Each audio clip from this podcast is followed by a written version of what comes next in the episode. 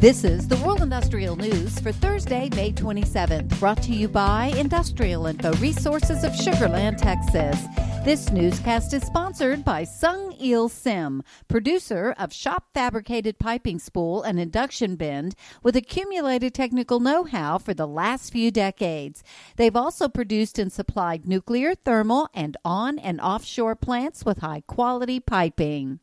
As a fuel for vehicles, hydrogen is plentiful and has a higher energy density. In addition, it takes a much shorter time to refuel hydrogen powered vehicles than those powered by rechargeable electric batteries. However, hydrogen currently lacks the refueling infrastructure necessary to make it a long range option. According to the Young Scientist Journal, the future of long haul trucking still may reside in hydrogen.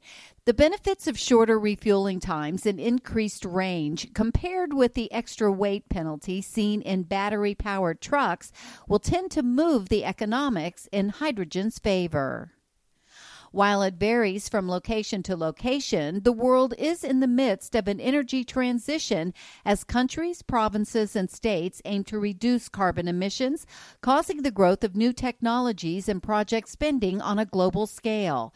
In a recent webinar, Industrial Info's Trey Hamblett, Vice President of Research for Chemical Processing, Britt Burt, Vice President of Research for Power, and Shaheen Chauhan, Vice President of Global Analytics, discussed these these emerging technologies and the market drivers and trends they are bringing. U.S. President Joe Biden has waived sanctions against key parties constructing the highly controversial Nord Stream 2 gas pipeline from Russia to Europe.